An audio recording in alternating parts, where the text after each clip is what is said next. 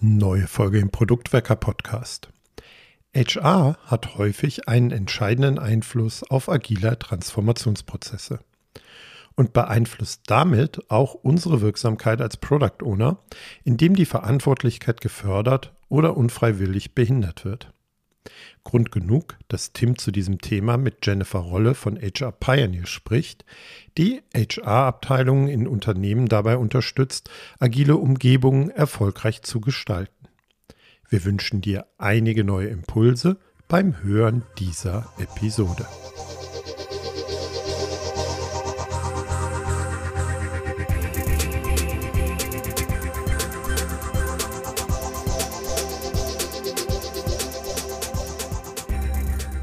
Heute wollen wir uns das ganze Thema agile Transformation und Einführung von der Rolle des Product Owners oder der Verantwortlichkeit des Product Owners mal aus dem Blickwinkel von Personalbereichen angucken, also von der HR. Und wen könnte man da Besseres als Gast bei sich haben als jemand von HR Pioneers? Also ich würde sagen, dem äh, ja mindestens mal Boutique oder Anbieter oder Top-Spezialisten für agile Transformationsprozesse rund um HR-Bereiche.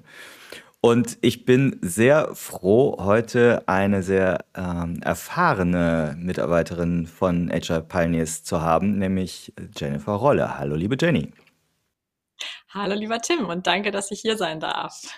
Du bist Begleiterin für ja, agile Transformationsprozesse und setzt damit eben auch oft im Kontext von Personalabteilungen an, weil das eben euer absolutes Steckenpferd ist. Und äh, ich weiß gar nicht, wann André Häusling äh, die HR Pioneers gegründet hat, aber er ist auf jeden Fall, ja, war auch so einer der Vorreiter der agilen Szene in Deutschland und eben hat sehr früh auf dieses ähm, Thema ja, HR und Veränderung im im Personal und in Rollen etc. auch gesetzt, soweit ich das zumindest weiß. Jenny, aber wir kennen uns aus einem ganz anderen Zusammenhang und zwar, ich habe gerade mal nachgedacht, über 15 Jahre kennen wir uns schon. Ähm, wir waren beide im gleichen Beratungsunternehmen, beide noch in der nicht agilen Welt und ich durfte äh, bei Jenny Rolle, die eben ja Personalentwicklerin äh, war, richtig, ja, ähm, Assessments machen zu meiner eigenen äh, Karriereentwicklung. Also sehr spannend. Auf jeden Fall haben wir zwei uns jetzt dann irgendwann vor einigen Jahren in dieser agilen Blase wiedergefunden, was mich sehr gefreut hat. Und umso mehr freut es mich heute mit dir über das Thema zu sprechen. Bevor ich aber noch zu viel über dich erzähle, äh, Jenny, ergreif du doch mal lieber das Wort und erzähl uns ein bisschen über dich. Wer bist du, was machst du, wie hat sich denn getrieben? ja, genau. Wo komme ich her? Also ähm, ja, ich bin ursprünglich mal gewesen, oder das legt man ja auch nicht ab. Ähm, ich bin Diplompsychologin, Herrgott im Himmel, wie es so schön bei Loriot heißt.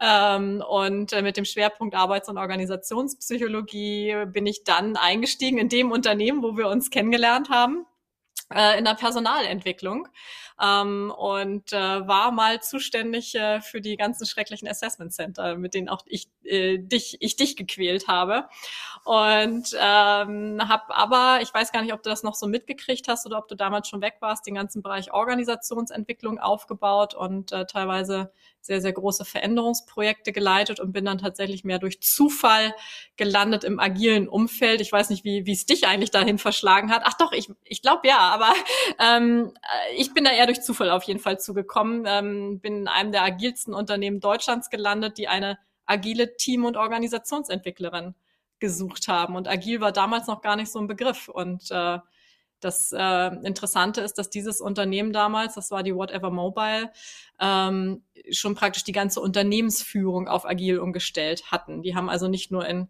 Teams, in einzelnen Teams mit Scrum gearbeitet, sondern das komplette Unternehmen war nach agilen Werten Prinzipien organisiert. Ja, spannend. Genau.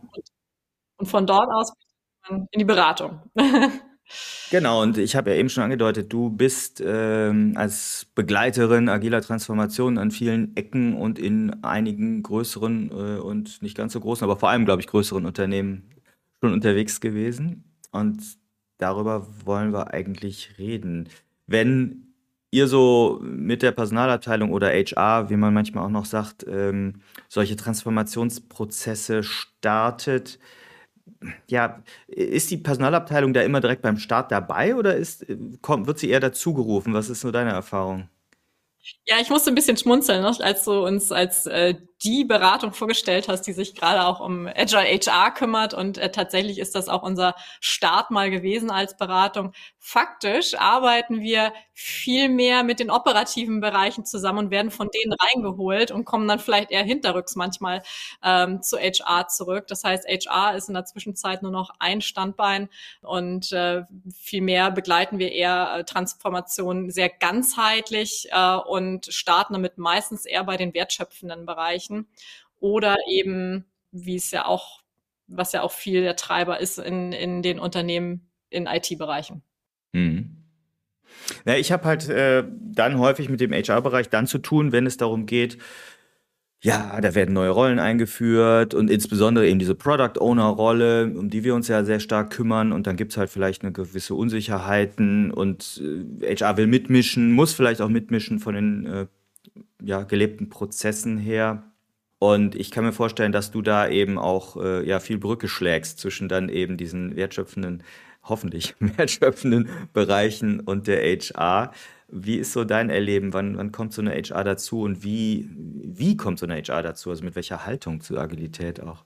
Ja, genau. Also ähm, spätestens dann, wenn wir anfangen wollen, ähm, neue Rollen, laterale Führungsrollen einzuführen in zum Beispiel einem kleinen Bereich, mit dem wir erstmal anfangen mit Agilität, wird so eine HR-Abteilung hellhörig. Ne? Das heißt, ähm, in vielen Unternehmen haben wir sehr elaborierte HR-Systeme. Da hängt alles mit allem zusammen und da kann man auch nicht so einfach ausbrechen. Und wenn dann da so ein einzelner Bereich kommt und sagt, so, wir haben jetzt hier mal neue Rollen geschaffen neue Verantwortlichkeitsbereiche, dann kräuseln sich bei HR mal erstmal die Nackenhaare, äh, weil das ihr ganzes Gerüst ins Wanken bringt, beziehungsweise sie sich dann nämlich die Frage stellen, wie können wir das da integrieren? Hm. Und was passiert dann? Also wird dann, also springt dann HR drauf und sagt, wir wollen das definieren oder wie erlebst du das? Das ist natürlich immer ein bisschen unterschiedlich in den Unternehmen. Ähm, eine Variante ist, äh, dass sie sagen, nee, nee, das könnt ihr jetzt hier nicht einfach so tun. Ihr könnt nicht einfach neue Rollen äh, definieren. Manchmal sehen sie sich auch als ähm, diejenigen, die dann da mit definieren möchten, wenn da neue Rollen definiert wird, dass sie damit an den Tisch kommen. Und da, wo es dann ganz schwierig wird, ist, wenn HR versucht, und das ist schon so ein bisschen auch die, die Haltung von, von HR häufig, etwas perfekt zu machen, was dann auch für die Ewigkeit ist. Sprich, okay, da soll jetzt eine neue Rolle definiert werden, da soll jetzt sowas wie, wie ein Product Owner geschaffen werden. Und dann fangen sie, fangen sie Riesenprozesse an, wo dann alle Bereiche des Unternehmens einbezogen werden und auch ihren Senf dazugeben wollen, obwohl die vielleicht noch gar nicht so weit sind, über Agilität oder irgendwas nachzudenken. Aber man will praktisch von vornherein schon gleich alle Probleme, die da hochkommen könnten, lösen und mit einbeziehen und alle Eventualitäten abhaken und, und damit reinbringen. Und das macht es dann natürlich maximal schwierig, zumal vom, vom Mindset her, wenn wir jetzt agil denken, macht es sowieso keinen Sinn, ne? sondern wir wollen ja eher iterativ inkrementell vorgehen. Ähm, und das hält dann, kann dann ganz schön aufhalten. Wie erlebst du den Wissensstand von den HR-Abteilungen dann bezüglich Agilität oder so einer Product Owner-Rolle? Sehr gemischt. Also es gibt in der Zwischenzeit durchaus auch HR Bereiche, da gibt's Einzelne, die sich schon damit auseinandergesetzt haben. Da gibt's Fans, äh, die das gerne vorantreiben würden, ähm, die sich riesig freuen, wenn da sowas startet im Unternehmen. Und dann gibt's andere, äh, die da noch ja noch gar keine Berührungspunkte vorher mit hatten und sich auch noch nicht viel mit auseinandergesetzt haben, was das jetzt eigentlich bedeutet und auch dieses agile, also das Verständnis für, für, für Agilität, für die Werte und Prinzipien noch ganz weit weg ist von denen. Also ungefähr so wie für mich früher. Also ich hätte ich hätte früher auch nicht verstanden, was man davon Ja, absolut. Also ein voller Respekt, weil ich sage auch mal, das ist so, das ist halt alles eine agile Lernreise. Da, jeder ist halt auf einem unterschiedlichen ja, ähm, Weg oder, oder an einem unterschiedlichen Punkt des Weges dieser Lernreise. Und das respektiere ich auch erstmal. Also wir werden ja häufig auch so angefragt mit, ja, äh, können wir mal einen Workshop machen mit euch zum Thema, wir müssen die Product Owner Rolle schärfen. Ne? Wir müssen das ganz explizit definieren, wie die Product Owner Rolle bei uns gelebt wird. So, und damit ist zumindest schon mal wahrscheinlich ein Verständnis da, dass, wenn wir jetzt beim Scrum Framework bleiben, äh, Scrum selber nicht so viel vorgibt für die PO-Rolle, sondern dass eben situativ im Unternehmen ausgestaltet werden muss. Aber es wird dann versucht, die eine Definition der Product Owner Rolle in dem Unternehmen aufzusetzen. Und das ist eben etwas, was wir so nicht sehen, sondern auch innerhalb, gerade bei größeren Unternehmen, eines Unternehmens kann es ja situative oder wird es einen Kontext geben, der mal die PO-Rolle so und mal die PO-Rolle so erscheinen lassen muss. Ja, Genau, also in diese Richtung arbeiten wir auch eher. Das heißt, wir versuchen dann eher darauf hinzuwirken, ähm, dass ein paar Bullets mal aufgeschrieben werden, die als groben, grober Rahmen dienen, eine grobe Orientierung bieten, welche Verantwortung denn damit gemeint ist, anstatt irgendwie Riesenpamphlete, wo alle Eventualitäten drin sortiert werden, aufgeschrieben werden äh, und festgeschrieben werden. Ich glaube, das, was man dahinter verstehen muss oder was auch eine HR-Abteilung verstehen muss, ist, dass sie es nicht besser machen oder dass es nicht besser wird dadurch, dass sie einfach noch mehr runterdefinieren. Weil das, darüber kriegt man die Komplexität, in, in dem so eine Rolle arbeitet, sowieso nie gegriffen und nie beschrieben. Das, das heißt, die, es, es, man glaubt, dass wenn wir das aufschreiben, dann haben wir es geklärt und können Haken dran machen? Oder wie, wie ist das zu verstehen? Genau, also das, die, die, die eine Idee ist, wir schreiben es auf und dann haben wir es schwarz auf weiß, dann kann es jeder nachlesen und dann hat auch jeder das gleiche mentale Modell. Das ist das eine. Und das andere ist, dass ähm, HR häufig aus so, so einer Haltung herauskommt, die Dinge standardisieren zu wollen und sicherstellen zu wollen, dass alle das auch auf die gleiche Art und Weise tun, einen bestimmten Job. Und äh, das äh, sind beides halt ähm, Mythen, ne, die so nicht funktionieren. Also das eine ist, dass wir äh, deshalb nicht unsere mentalen Modelle besser übereinander kriegen, nur weil wir es irgendwo aufgeschrieben haben, sondern wir müssen drüber reden. Darum gibt's ja auch im Agilen so viele Werkzeuge, die uns zusammenbringen sollen und äh, uns helfen sollen, über Dinge zu sprechen, um dann näher zusammenzukommen. Wie helft ihr denn dann konkret? Also du hast eben schon gesagt, ihr, ihr seid dafür, das dann mal so grob aufzuschreiben oder grob die Rolle zu definieren. Aber hm, wie geht ihr damit um, wenn so ein HR-Bereich eben sagt, wir haben aber hier diesen Prozess, wir müssen diese Rolle definieren und detailliert definieren. Äh, was ist dann vielleicht eure Rolle? Also schult ihr die in Richtung Agilitäts- und Rollenverständnis oder wie, wie, wie überzeugt er sie vielleicht auch, das nicht zu tun? Ja, genau. Also gibt unterschiedliche Wege. Das eine ist, äh, dass wir sie natürlich auch versuchen zu qualifizieren und ihnen mal zu erklären, warum und wofür und was jetzt Nutzen erzeugt und ähm, ihm so ein bisschen auch Kontext mitzugeben, weil da muss man ja auch ganz ehrlich sagen, die, die da sich selber in dieser agilen Transformation drin bewegen, die vergessen immer, dass ihr Umfeld das nicht, noch nicht verstehen kann oder gar nicht weiß, was da abgeht. Ne? Man glaubt ja immer, die anderen wissen genauso viel wie man selbst, aber das stimmt ja einfach nicht. Und da muss man HR-Abteilungen auch mal eine Chance geben, sich selber auch mal aufzuschlauen und damit zu beschäftigen. Das Zweite ist, dass wir äh, HR-Abteilungen entweder helfen da drin, das ähm, einfach zu halten.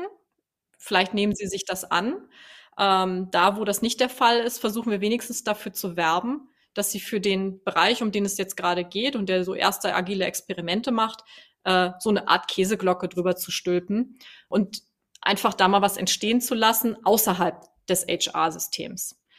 Dafür kann man manchmal einfach sagen, wir tun bestimmte Dinge dort nicht und bei anderen Bestandteilen des HR-Systems muss man einfach irgendwelche Workarounds schaffen. Nicht? Also zum Beispiel, wenn wir im Agilen sagen, wir gehen Richtung äh, Teamziele und Teamwork, dann sind natürlich diese individuellen Zielvereinbarungen ziemlich kontraproduktiv. Und der Workaround könnte dann zum Beispiel lauten, dass eine Führungskraft mit ihren Mitarbeitern und Mitarbeitern immer das gleiche Ziel vereinbart. Nicht? So kann man das System trotzdem bedienen, ohne jetzt Schaden ähm, praktisch äh, oder dem, dem der, der Agilität zu schaden. Mhm. Ja, also klingt sehr sinnvoll, erfordert dann aber wahrscheinlich auch ziemlich viel Vertrauen in diesen ganzen Transformationsprozess, also von Seiten des, der HR. Ähm, da, weil es ist ja das, was du beschrieben hast hier mit Teamzielen oder der Käseglocke hast du es genannt. Das ist ja ein Loslassen. Ne? Also da, da wird ja dann, das ist ja ein aktives Abgeben von Kontrolle. Und klar, das ist jetzt situativ unterschiedlich. Ne? Die einen machen es, die anderen eher nicht so. Ähm, helft ihr denn dann den, den äh, HR-Bereichen auch nicht nur sozusagen in sich zu lernen, sondern auch in das Spiel der, der, der Fachbereiche mit reinzukommen? Also du hast eben gesagt, ihr seid eher bei den operativen Bereichen zur Transformationsbegleitung aufgesetzt. Ähm, wie schafft ihr es, die HR-Bereiche da vielleicht auch ja reinzuziehen oder so? Genau, also das, das, also wenn wir irgendwie können, dann versuchen wir auch einen Fuß in die Tür zu kriegen bei den HR-Bereichen. Wenn der Auftrag jetzt angenommen, der Auftrag käme jetzt aus dem operativen Bereich und wir wissen vorher schon, ähm, da, da wird es ganz viele ähm, Schnittstellen äh, geben zu HR, dann versuchen wir auch da irgendwie einen, Fuß in die Tür zu bekommen. Ob wir das schaffen oder ist, ist oder nicht, ist ja mal eine andere Frage. Aber ähm, HR hätte ja, hat auf unterschiedlichen Ebenen äh, die vielleicht sogar die Pflicht, sich mit dem ganzen Thema Agilität auseinanderzusetzen. Das eine sind die Instrumente fürs Unternehmen, die sie zur Verfügung stellen. Das ist das, was wir jetzt gerade so am Wickel haben. Aber natürlich muss man sich auch die Frage stellen, okay, wie kann HR vielleicht selber auch agil arbeiten und an welchen Stellen und wie machen die das und wie müssen die sich auch umstellen. Wenn du es selber tust, kannst du natürlich am besten die Erfahrung sammeln, was es bedeutet, agil zu arbeiten und auf diese Art und Weise kannst du natürlich auch viel besser mit Bereichen interagieren, die da langsam anfangen mit so einer agilen Transformation und hast ein viel besseres Verständnis dafür. Ja, und das Dritte ist, ähm, die, die Frage, okay, und was ist eigentlich unsere Rolle äh, in dem Ganzen? Sind wir eher diejenigen, die das sich von außen angucken oder sind wir diejenigen, die praktisch wie so, so eine Art TransformationsbegleiterInnen äh, mit den, die Bereiche unterstützen und damit reingehen, weil es ist ja auch nicht ganz zufällig, dass ich ehemals HRlerin jetzt in die Transformationsbegleitung äh, gegangen bin, weil da ganz viele Kompetenzen sind, ähm, die man braucht. Moderation zum Beispiel, Konflikt, also Konflikt, ähm, solche, diese ganzen weichen Themen sind zum Beispiel auch total wichtig. Und ähm, insofern schlummert da ganz viel Potenzial im HR-Bereich, äh, um auch agile Transformationen ähm, positiv zu begleiten. Und äh, auch das wäre zum Beispiel eine Rolle und eine Möglichkeit für HR da näher ranzukommen. Aber selbst wenn Sie das alles nicht tun, wäre meine Empfehlung immer zu sagen, geht da hin, guckt euch das mal an, nehmt mal teil an einem dieser agilen Meeting-Formate. Ja, genau. Äh, lasst mhm. euch das erklären. Also da, da dachte ich auch gerade dran, weil wenn ich eben Product Owner begleite oder wir Produktorganisationen begleiten, dann sage ich auch immer, ey, das sind Stakeholder, ja. Also der HR-Bereich sind Stakeholder wie andere Stakeholder auch, holt die doch auch mal in die Sprint-Reviews rein, ne? Also so, oder sprecht mit ihnen, wie ich mit dem Betriebsrat auch sprechen muss, weil sie mir irgendwann helfen können oder andersrum, weil sie mich sonst vielleicht behindern würden in meinem äh, Transformationsprozess oder in dem Versuch, bessere Produkte zu gestalten. Und das ist, glaube ich, so ein erster Schritt. Also wenn man HRler zum Beispiel auch einfach mal einlädt, äh, an Sprint-Reviews oder ähnliches teilzuhaben. Ja. Sehr gut. Ähm, jetzt ist ja das, was mich so ein bisschen umtreibt, auch dieses Jahr dieser Unterschied zwischen was ist der Job und was ist die Rolle. Was meine ich damit? Also häufig sehe ich ja in gerade in Konzernen oder in mittelgroßen Unternehmen, dass dann auch Product Owner als Job ausgeschrieben wird. Und von, von meinem Verständnis inzwischen ist es eher so, der Job ist Produktmanagement oder agiler Produktmanager, Produktmanagerin.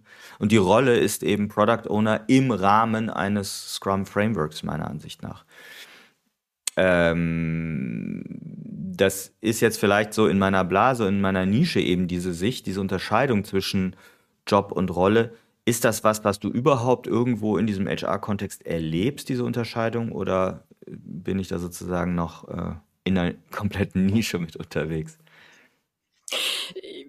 Ist mir bisher so noch nicht begegnet. Also ich weiß, dass äh, wir in der agilen Community, wir sind ja sehr feinfühlig auch mit manchen Begrifflichkeiten und äh, suchen auch manchmal extra neue Begrifflichkeiten äh, für Dinge, weil wir sie anders meinen, obwohl es vielleicht um einen ähnlichen Zweck geht, äh, um mentale Modelle äh, aus, also deutlich zu machen, dass es hier um ein anderes mentales Modell geht. Und so klingt das für mich auch gerade, was du sagst. Ich muss gestehen, dass ähm, ich und ich wüsste es auch im Moment noch von keinem meiner Kollegen da große sprachliche Unterschiede gemacht hätten. Ne? Ich, ich mache es an einem konkreten Punkt fest. In dem Moment, wo ich Product Owner als Job habe und ich parallel dazu eben auch noch Product Manager als Jobs habe, kommt eben das Problem und die Frage höre ich häufiger hoch. Naja, gut, wer macht denn jetzt was? Ja, was macht der Product Manager? Was macht der Product Owner? Und dann bist du in diesem Überbau von Product Ownership und Verantwortungsteilung genau in dieser Diskussion. Was darf der PO machen und was darf er nicht machen? Und wie ist sozusagen auch seine Positionierung bis hin zu hierarchischer Positionierung zu einem Product Manager? Ich glaube, da gibt es eben sehr viel Verunsicherung in den Unternehmen und natürlich auch bei diesen Rolleninhabern und Inhaberinnen dann auch. Und das hat meiner Ansicht nach auch am Ende was damit zu tun, eben ob du Product Owner als Job oder als Rolle verstehst. Daher komme ich. Mhm, okay. Also das gleiche Problem haben wir ja auch mit disziplinarischer Führung. Ne? Also wenn wir sowas einführen wie eine Product Owner Rolle, dann geht auch ein Stück ähm, Führungsverantwortung von einer disziplinarischen Führungskraft mit äh, weg, die sie traditionell hat. Ne? Also zum Beispiel die fachliche Führung eines Teams. Ähm, und ähm, du, das, was du beschreibst, ist jetzt was Ähnliches auch mit mit ähm, mit mit mit Product Management, sprich in einem Unternehmen, wo es auch nochmal ein Product Management gibt und dann plötzlich auch noch zusätzlich die Rolle Product Owner äh, eingeführt wird, musst du dir natürlich die Frage stellen, was bedeutet denn das eigentlich und ähm, inwiefern, wie, wie Müssen wir die kombinieren? Ist das ein und dasselbe? Äh, geht ein Teil weg aus dem Product Management hin zu Product Ownership? Ähm, und wir sind aber nicht diejenigen, die das praktisch von vornherein standardisiert beschreiben würden und sagen würden, das ist immer so und das ist immer so und das muss so sein und so sein, sondern wir gucken eher in den Unternehmen, was gibt es schon? wie ist da Verantwortung im Moment verteilt, beziehungsweise wie wollen wir denn Verantwortung jetzt neu verteilen? Und wer, wer, wer trifft zum Beispiel wo welche Entscheidungen und wie wir dann die Rolle nennen, ist mal noch eine ganz andere. Aber ich sehe es genau wie du, es muss praktisch auch gegeneinander ähm, gematcht werden, dass das irgendwie miteinander harmoniert. Wobei, wie gesagt, auch da würde ich am Anfang noch nicht zu viel machen, sondern ich würde einfach erstmal anfangen und gucken, wo die Impediments dann hochkommen. Ja, ja, nee, das, das, das gehe ich schon mit, dass man das erstmal, also wirklich so ein Inspect and Adapt, aber es gibt ja dann neben, also Product Manager ist jetzt ein Beispiel, ne? Es gibt ja dann noch Business Owner, die dann rumrennen vielleicht und Product Owner und äh, daraus entstehen halt, glaube ich, praktische Probleme oder nennen wir es Impediments oder eben Verantwortungs- äh, Probleme. Okay, aber ähm, du hast gerade ein schönes anderes Stichwort genannt, da möchte ich mal an der Stelle weitermachen. Du hast von Führungskräften gesprochen. Mm, die spannende Frage dahinter, werden Product Owner aus deiner Sicht als Führungskräfte, also gerne auch laterale Führungskräfte, angesehen oder wie laufen da so die Diskussionen gerade so mit Personalbereichen? Mm, ich erlebe da am Anfang immer relativ hohe Überraschung, wenn wir von Führungsrollen sprechen. Das wird am Anfang so häufig gar nicht verstanden. Da kommt halt irgendwie eine neue Rolle, so wie ein neuer Job, ne?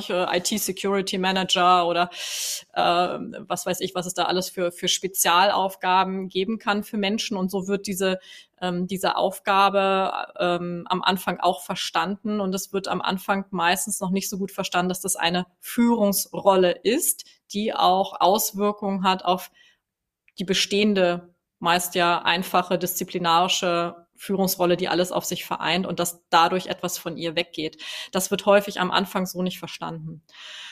Hat das denn Auswirkungen auf die bisherigen Führungskräfte oder welche Diskussionen kommen dann hoch?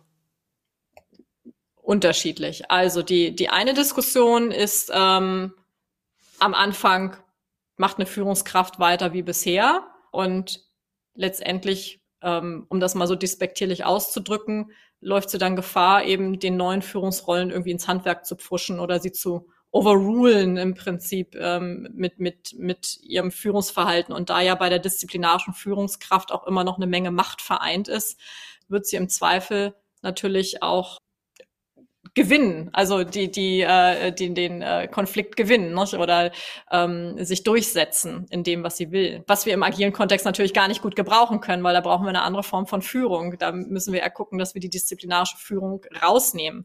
Äh, zumindest da, wo, wo ähm, Entscheidungen getroffen werden muss, müssen unter Unsicherheit.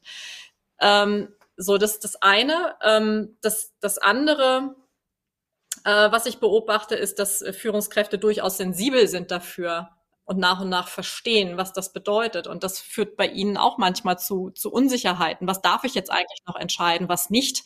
Da werden sie häufig auch ziemlich alleingelassen mit, ähm, mit diesen Fragestellungen. Und da können sie unterschiedlich darauf reagieren. Ich kenne Führungskräfte, die dann in Schockstarre sind und sich gar nicht mehr trauen, irgendwas zu entscheiden, was auch nicht unbedingt hilfreich ist. Äh, oder umgekehrt ähm, versuchen irgendwie ihre Pfründe zu retten und überall mit reingrätschen, weil sie am Ende ja, und das ist auch ja am Anfang häufig nicht der Fall, dass auch Verantwortung aus dem Unternehmen heraus umgehangen wird. Nicht? Da wird die Führungskraft ja trotzdem immer noch für alles verhaftet, was dann in dem Team passiert, obwohl sie ja eigentlich einen Teil ihrer Führungsverantwortung abgegeben hat. Und insofern ist es dann natürlich auch verständlich, wenn eine äh, disziplinarische Führungskraft irgendwie es schwer hat, dann loszulassen. Hm. Also, dass diese Verunsicherung entsteht, das sehe ich auch immer wieder. Ist ja auch total logisch und menschlich. Das äh, habe hab ich auch totalen Respekt vor. Spannend ist ja genau dieser Versuch. Ich will eigentlich am liebsten alles vorab definieren, was diese Rolle entscheiden darf und äh, nicht entscheiden darf oder was zu dieser Rolle gehört. Das kann ich aber im komplexen Umfeld in der Regel nicht. Ne? Das hatten wir am Anfang schon. Und ihr sagt ja auch, äh, oder du berichtest es ja eben, dass ihr eher mit groben Stichworten reingeht oder groben Beschreibungen dieser neuen Rolle, um eben von diesem Riesenkatalog äh, Abstand zu nehmen, dass man alles ex ante definieren will. Treiben wir das Spiel mal ein bisschen weiter. Nehmen wir mal an, also ihr habt äh, vielleicht in einem Fachbereich gestartet, seid äh, bis an den HR-Bereich auch drangekommen. Ihr habt euch vereinbart, dass in dieser in diesem Bereich, die so eine Käseglocke, hast du es eben genannt, drüber gestülpt wird, also es mal ausprobiert wird. Und egal, ob es jetzt für die Käseglocke schon notwendig ist oder schon ein bisschen weitere Kreise zieht, jetzt hat HR meinetwegen eben diese neue Product Owner Rolle eingeführt. Äh, egal, ob jetzt Job oder Rolle, sei jetzt mal wurscht. Und vielleicht auch ganz viele. Das heißt, äh, was ich dann häufig sehe, ist so, so, wir müssen jetzt, ne, wir führen jetzt meinetwegen ganz viele agile Teams ein, egal ob Scrum oder Kanban, die sollen jetzt alle Product Owner haben. Jetzt bewerbt euch doch mal intern dafür. Ähm, das finde ich halt einen spannenden Prozess immer an der Stelle. Ne? Also erstens sind die Menschen, die sich darauf jetzt bewerben können, gut genug vorher mit Wissen versorgt und ausgebildet, um zu verstehen, was da jetzt passiert.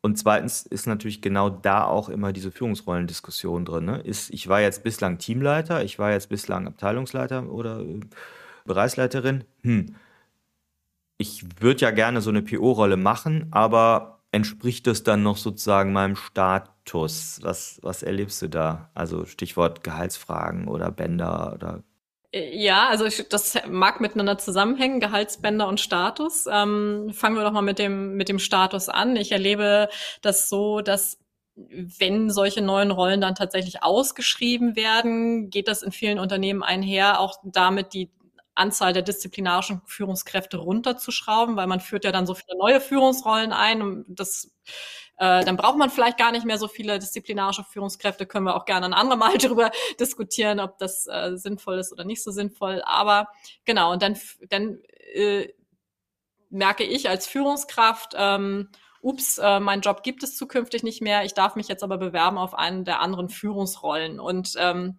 da scheint mir, oder in vielen Unternehmen erlebe ich das, dass dann die PO-Rolle die Rolle zu, für viele ist, die das größte Prestige dann zu haben scheint. Und da stürzen sich dann viele Führungskräfte auf diese PO-Rolle. Da, darf ich mal kurz da rein, weil das ist genau meiner Ansicht nach umgekehrt wieder ein Problem. Also ich sehe das genau so. Also es gibt dann vielleicht noch, äh, klar, Scrum Master äh, Rolle und vielleicht manchmal sowas komisches wie IT Manager oder so. Das ist so eine Art dann personalführende Rolle. Ähm, und im Zweifel wird aber immer so eher Richtung Product Owner Rolle dann geschielt, als zum Beispiel Richtung Scrum Master Rolle, was ich persönlich falsch finde, weil in unserer Idee ist, ist das ja auf Augenhöhe, sind diese Rollen ja gleich wichtig in Anführungsstrichen. Und in Unternehmen erlebe ich das aber häufig anders und das würde mich interessieren. Sorry, dass ich da so reingerannt bin, äh, wie du das ja, erlebst. Absolut. Also ähm, wo das jetzt her, also ich glaube, ich weiß, wo es herkommt, dass alle glauben, mit der PO-Rolle sei das größte Prestige verbunden. Das hängt damit zusammen, dass die PO-Rolle damit verknüpft wird, dass sie die wirtschaftliche Verantwortung äh, trägt ähm, und den, den Wert des Produktes steigern soll das wird damit verknüpft, dass das die größte Verantwortung ist. Ich sehe das auch nicht so. Also ähm, aus meiner Sicht ist es wirklich ein Zusammenspiel dann aus unterschiedlichen Führungsrollen, die dafür sorgen, dass wir erfolgreich sind. Und jeder hat ihre Verantwortung, die sehr ja, sehr, soll ich sagen, hohes Engagement erfordern und äh, Kompetenz und, und Beitrag äh, und insofern alle gleichwertig sind. Aber wir dürfen nicht vergessen, dass wir aus einer Historie kommen, ähm, wo wir Menschen nur praktisch es geschafft haben, Wertschätzung darüber zu zeigen durch einen Karriereaufstieg. Also ich ähm, mal ganz polemisch gesagt, gibt es doch die vielen Karrieresysteme mit einer künstlichen Verknappung nach oben ja nur deshalb, weil wir nicht in der Lage sind, unseren Leuten zu sagen, was für einen tollen Job sie machen. So dass Menschen sich praktisch auf einen Karriereweg begeben und, äh, ähm, und, und zu, zu Führungskräften werden, äh, weil sie so einen tolle fachlichen fachliche Experten sind. Und nur weil wir es nicht schaffen, ihnen das deutlich zu machen, wie sehr wir sie wertschätzen, hieven wir sie dann in eine Führungsrolle und erzählen ihnen, dass das mehr Prestige hätte. Weil da wird dann, wie du schon sagtest, mehr Gehalt dran geknüpft, irgendwelche Privilegien, eine bestimmte Sichtbarkeit. Ich kenne Unternehmen, äh, die haben dann unterschiedliche Büroausstattungen. Die haben dann so einen Katalog und äh, die, die, der Teamleiter kriegt dann so ein Büro und der nächste kriegt dann schon irgendwie Echtholz und der nächste kriegt dann irgendwie Designer Möbel aus Echtholz und äh, so werden praktisch wird den unter, werden die unterschiedlichen Hierarchieebenen mit einem bestimmten Status aufgeladen, äh, wodurch ich mich dann besser, toller, äh, glücklicher und anerkannter fühlen darf. Und das ist das, was dann natürlich maximal schwierig ist, wenn wir diesen Menschen plötzlich diese Anerkennung wieder entziehen und sagen, so, deine Rolle gibt's zukünftig nicht mehr oder wir sparen jetzt hier Führungskräfte rein, dass sie erstmal danach suchen, okay, wie kann ich mir diese Anerkennung trotzdem verschaffen oder wo kriege ich jetzt die meiste alternative Anerkennung? Und, und wie kann eine HR-Abteilung dabei helfen, dass, ja, dass man da nicht falsch abbiegt? Also, was wir zum Beispiel machen an der Stelle sind, sind ähm, mehrere Dinge. Erstens mal aufklären über die unterschiedlichen möglichen neuen Führungsrollen, die es gibt. Was bedeutet das eigentlich Agile Master? Was bedeutet das Community Lead oder was immer so ein Unternehmen für sich auch einführt oder eben auch Product Owner? Was muss man dafür können, was bedeutet, was ist die Verantwortung und so weiter. So, da, und damit unterstützt man schon ein Stück weit die Selbstauslese, wie gesagt, mit entsprechenden Hindernisfaktoren, über die wir gerade gesprochen haben. Das zweite ist, dass wir durchaus auch ähm, auf so klassische Instrumente wie Assessment Center zurückgreifen. Also sprich, auch da kommt meine Erfahrung von früher wieder mit ins Spiel und dass wir Menschen, die jetzt nach was Neuem suchen, durchaus mal in, in solche Situationen reinbringen, mit Assessment-Methoden äh, und sie solche Situationen spielen lassen. Product Owner lassen wir zum Beispiel eine Produktvision erstellen oder bringen ihnen mal ein Konfliktgespräch oder geben ihnen mal äh, ein Thema, wo, wo derjenige eine User-Story zu schreiben soll, ähm, Priorisierung oder was auch immer. Ne? Und um denjenigen selbst ins Erleben zu bringen, was bedeutet das eigentlich, diese Rolle auszuführen oder was kann es bedeuten? Ist natürlich alles eine Rollenspiel und Fake, aber so ein bisschen mehr ein Gefühl für die Rolle zu kriegen, aber eben auch durchaus eine Fremdbeurteilung damit reinzukriegen.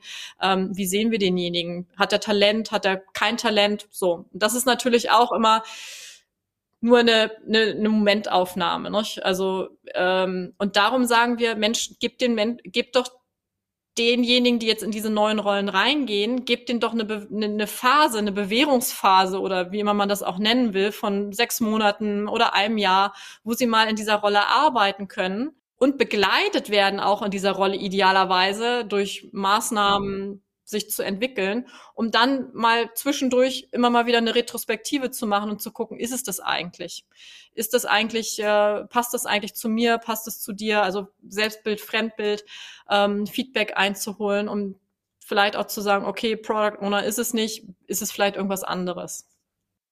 Mhm. Ja, das finde ich stark. Nochmal ganz kurz zurück zu dem Assessment. Ich finde die Idee ja grundsätzlich sehr spannend. Die Frage wäre für mich noch, was, ja, was wird diesen Menschen, die sich dann in ein solches Assessment begeben, um diese sozusagen für diese neue Rolle da sich zu bewerben intern, was wird denen denn vorher als, ich sage jetzt mal, Ausbildung, Wissensfundus, Herleitung, Hinleitung irgendwie geboten? Also aus dem Stand wird das ja keiner können, oder? Mhm. Ja, also es wird sehr, sehr unterschiedlich gehandhabt in den Unternehmen. Ich kenne Unternehmen, die machen vorab erstmal einen längeren Ausbildungsgang ähm, mit diesen Menschen, die glauben, eine bestimmte Disposition für eine dieser Rollen zu haben.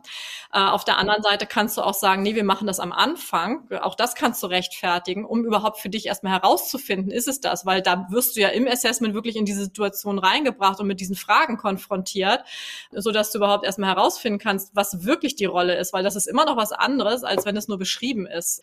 Und in, insofern kann ich beiden Wegen irgendwie was abgewinnen und zu sagen, okay, wir machen es so rum oder wir machen es so rum. Ja.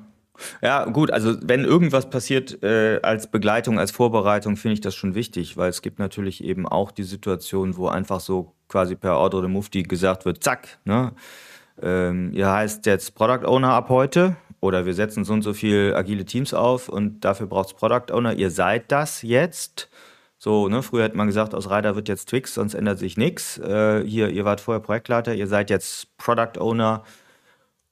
Und wir sagen euch aber nicht, was sich ändern soll. Also ich habe das mehrfach erlebt, wo ich eben auch stark verunsicherte Menschen in dieser neuen Product Owner Rolle ähm, erlebt habe, die ich dann coachen durfte, aber die dann sagten, ganz ehrlich, mir hat keiner gesagt, was ich hier tun soll. Ja, ich mache das nach bestem Wissen und Gewissen.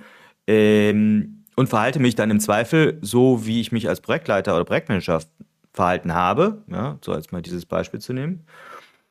Und was ja noch erschwerend hinzukommt, das gesamte Umfeld ist aber auch nicht mitgenommen worden oder geschult worden. Das heißt, die ganzen Stakeholder kommen auf diesen neuen Product Owner, Product Ownerin zu und verhalten sich so, als wenn das der Projektmanager wäre und fordern beispielsweise ne, Meilenstein, Termine, Pläne, äh, kippen Anforderungen einfach über den Zaun wild und diese Person in der neuen Rolle, die da noch arg unsicher ist, das habe ich mehrfach so erlebt, schwimmt und ja, agiert dann so nach wie er oder sie glaubt, dass man es tut und, und befriedigt dann eben erstmal diese Stakeholder-Interessen und kommt dementsprechend gar nicht in diese selbstbewusste Product-Owner-Rolle rein.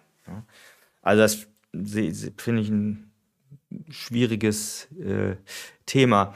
Hm, lass uns das nochmal ein bisschen erweitern. Wir haben eben gesagt, ne, Führungskraft, Führungs andere Führungsrollen werden gegebenenfalls auch abgeschafft, hast du gesagt, und gehen jetzt vielleicht in diese neuen, auch lateralen Führungsrollen auf.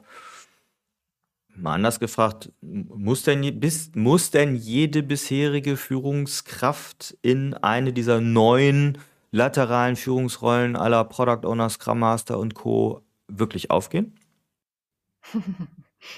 Also wenn du mich fragst, würde ich sagen, nein. Also erstens äh, ähm, ist ja die Frage, brauchen wir überhaupt noch Führungskräfte oder nicht?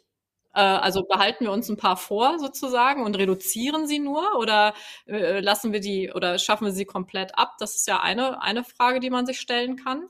Oder lassen wir sogar oder sagen wir, und das ist auch, finde ich, auch mal eine eine legitime Art, darüber nachzudenken, brauchen wir erst recht unsere Führungskräfte als Führungskräfte und wir lassen alle so, wie sie sind ähm, und besetzen die, die Rollen mit anderen Menschen aus den Teams heraus oder von außen oder meinetwegen auch durch eine Führungskraft, die sagt, boah, cool, darauf habe ich so lange schon gewartet, ich wollte immer schon Product Owner werden. Kann ja auch sein, nicht? aber ähm, das ist ja, hängt ein bisschen von der Philosophie im Unternehmen ab, was sie überhaupt mit den Führungskräften machen und wie sie die Führungskräfte, was sie in den Führungskräften sehen und äh, wie sie deren Job dann zukünftig definieren. Weil du könntest natürlich auch sagen, und das ist ein Stück weit auch unsere Philosophie, so eine Führungskraft hat zukünftig viel stärker noch die Aufgabe, den Rahmen zu definieren und das vielleicht auch noch mal so als Ergänzung zu dem, was du eben gesagt hast, nicht? dass die Product Owner einfach, die kriegen jetzt einen Titel, der Projektleiter heißt jetzt Product Owner oder äh, der, der vorherige Projektmanager heißt jetzt äh, Product Owner oder was auch immer. Nicht? Und, und das war's. Damit ändert sich nichts. Aber das eine ist die Begleitung, das andere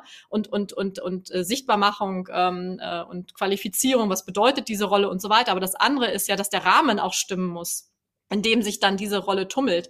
Das heißt, die müssen, denen muss ja auch der Rahmen zur Verfügung gestellt werden, dass sie auf diese Art und Weise diesen Job überhaupt ausführen können. Und das könnte man zum Beispiel sagen, ist Führungsaufgabe, zu sagen, diese Impediments zu lösen, Rahmenbedingungen zu verändern, so dass Menschen sich überhaupt in einem anderen Rahmen anders verhalten können und so einbringen können, wie das gedacht ist mit, mit einer Product Owner Rolle. Und da könnte man fast sagen, äh, da brauchen wir gar nicht weniger Führungskräfte, sondern brauchen wir alle Führungskräfte, die wir haben, die daran mitwirken und das, und das unterstützen. Nichtsdestotrotz gäbe es natürlich noch ähm, äh, viele andere Möglichkeiten. Also angenommen, man geht den Weg und sagt, nee, wir setzen komplett auf Selbstorganisation oder zu einem Teil, dann äh, gibt es ja nicht nur die, die, die Möglichkeit, Product Owner zu werden oder Scrum Master zu werden. Man könnte ja, also insbesondere wenn man sich mal anguckt, wie Führungskräfte zu Führungskräften werden, ne, als die besten Fachexperten aus ihrem Team, gäbe es ja theoretisch auch die Möglichkeit, Experte wieder im Team zu werden. Ne? Meist nicht so prestigeträchtig, aber auch Team, das wird auch häufig vergessen, ist ja auch eine Führungsrolle. Absolut, aber da kommt auch wahrscheinlich auch das, die Stellenbewertung, das Gehalt und sonstige Spielchen wieder mit rein, oder? Also ich habe Situationen erlebt, wo es hieß, nein, ich muss mich jetzt auf das und das bewerben, weil sonst, äh, weiß ich nicht, falle ich aus dem Gehaltsband raus und habe keine Entwicklungsmöglichkeiten, ich, weil ich vorher meinetwegen Teamleiter war. Also die gute Nachricht erstmal ist, dass man in Deutschland niemandem Gehalt wegnehmen kann, zumindest nicht äh, gegen seinen Willen. Äh, das gilt auch nach oben. Also für jede Änderung im Gehalt muss ich zustimmen als Mitarbeiterin äh, und Mitarbeiter. Und das gilt nach, äh, nach oben, aber auch nach unten. Das heißt, wegnehmen kann mir erstmal keiner irgendwie was. Ähm, gleichwohl kann es natürlich, so wie du sagst, bedeuten, wenn ich jetzt äh, in eine andere Rolle gehe, dass mir für längere Zeit der Schritt auf ein höheres Gehaltsband ähm, verbaut ist. Das kann natürlich sein. Ja, sehr spannend. Äh, vielen Dank bis hierhin, Jenny. Ähm, zum Ende unserer Podcast-Folgen haben wir immer noch so eine klassische Frage nach dem finalen Tipp. Und zwar möchte ich das heute mal frame so ein bisschen. Was wäre denn dein Tipp für HR-Bereiche, für Personalbereiche, wenn sie jetzt ja neue Product Owner Rollen einführen oder wenn das ganze Thema agile Transformation losrollt und dann eben auch die Product Owner Rolle mit da ins Spiel kommt, zum Beispiel im Kontext von Scrum. Gibt es irgendeinen Tipp, wie, wie, wie, sollte ich mich verhalten als äh, HR-Bereich? Was sollte ich tun? Wie sollte ich mich selber aufgleisen oder irgendwas? Vielleicht auch schon was, was du schon gesagt hast, was du nur noch mal verstärken möchtest. Das würde mich brennend interessieren. Genau, also das erste ist loslassen und das Experiment vor Ort schützen und nicht zu versuchen, das schon mit dem kompletten System, was HR hat, zu erschlagen und zu versuchen, das da reinzusortieren, sondern erstmal Erfahrung sammeln lassen. Und das Zweite ist, das hast du äh, schon angesprochen eben äh, in deiner Frage, genau, nehmt euch mal Zeit und schlaut euch selber auf, geht dahin, wo dieses Experiment stattfindet, schaut euch das an, schnuppert mal die Luft da vor Ort äh, und äh, holt euch aber auch selber Expertinnen und Experten zu euch rein, die euch das auch ein bisschen erklären, das Ganze, und euch helfen, das besser zu verstehen. Weil ich kann nur sagen, mir hat das enorm geholfen. Ich bin am Anfang schier verzweifelt und habe immer gesagt, so könnt ihr doch hier nicht arbeiten. Und dann haben die immer gesagt, doch, doch, wir machen das hier anders. Und ich habe mich immer gefragt, wie, das, das geht doch so nicht. Und mir hat einfach jemand gefehlt, der mich an die Hand nimmt und mir mal so ein bisschen Hintergründe erklärt. Und das kann ich nur jedem empfehlen, sich so jemanden an die Hand zu holen und mal zu reflektieren. Und Werbung in eigener Sache, wer das gerne möchte. Wir haben zum Beispiel auch ein Agile HR Seminar, um da mal durch die einzelnen Themen durchzugehen für insbesondere HR-Abteilungen. Mhm. Ja, kann ich nur unterstützen. Vielen, vielen Dank, Jenny, für deine Sicht und äh, wir werden auch gerne oder würden gerne auch deine Kontaktdaten in die Show Notes und in den Blogartikel packen, äh, wenn das für dich okay ist, dass Leute auch direkt auf dich zukommen können und nochmal vielleicht Nachfragen stellen. Sehr gerne, jederzeit. Über LinkedIn, E-Mail, anrufen. Okay, also Jennifer Rolle, HR Pioneers. Ihr werdet sie finden, aber ansonsten packen wir es auch in die Show Notes. Liebe Jenny, vielen Dank. Hat mir sehr viel Spaß gemacht, der Austausch. Ähm, ist so schön irgendwie, wie ich eingangs sagte, wir kennen uns aus einem ganz anderen Umfeld, haben uns ganz anders, äh, mit ganz anderen Arbeitssystemen und Arbeitsmethoden damals kennengelernt und jetzt auf, ähm, ja, in, in, so einer neuen Blase miteinander zu diskutieren. Und äh, finde ich sehr bereichernd. Vielen Dank, dass du da warst. Ja, danke. Das Kompliment kann ich nur zurückgeben. Dann wünsche ich euch allen da draußen, dass ihr ein paar feine Impulse mitnimmt von unserem Gespräch hier, sei es als Product Ownerin oder Product Owner selber, die vielleicht gerade frisch in diese Rolle reingesetzt worden sind oder bald werden, sei es, dass ihr eben ja mit einem personalwirtschaftlichen Hintergrund zuhört und äh, vielleicht den einen oder anderen Tipp mitgenommen habt, oder sei es, wie wir es ja auch viel hatten, dass ihr Führungskraft seid oder wart oder werden wollt und was da so eine agile Transformation mit euch macht. In diesem Sinne, alles Gute.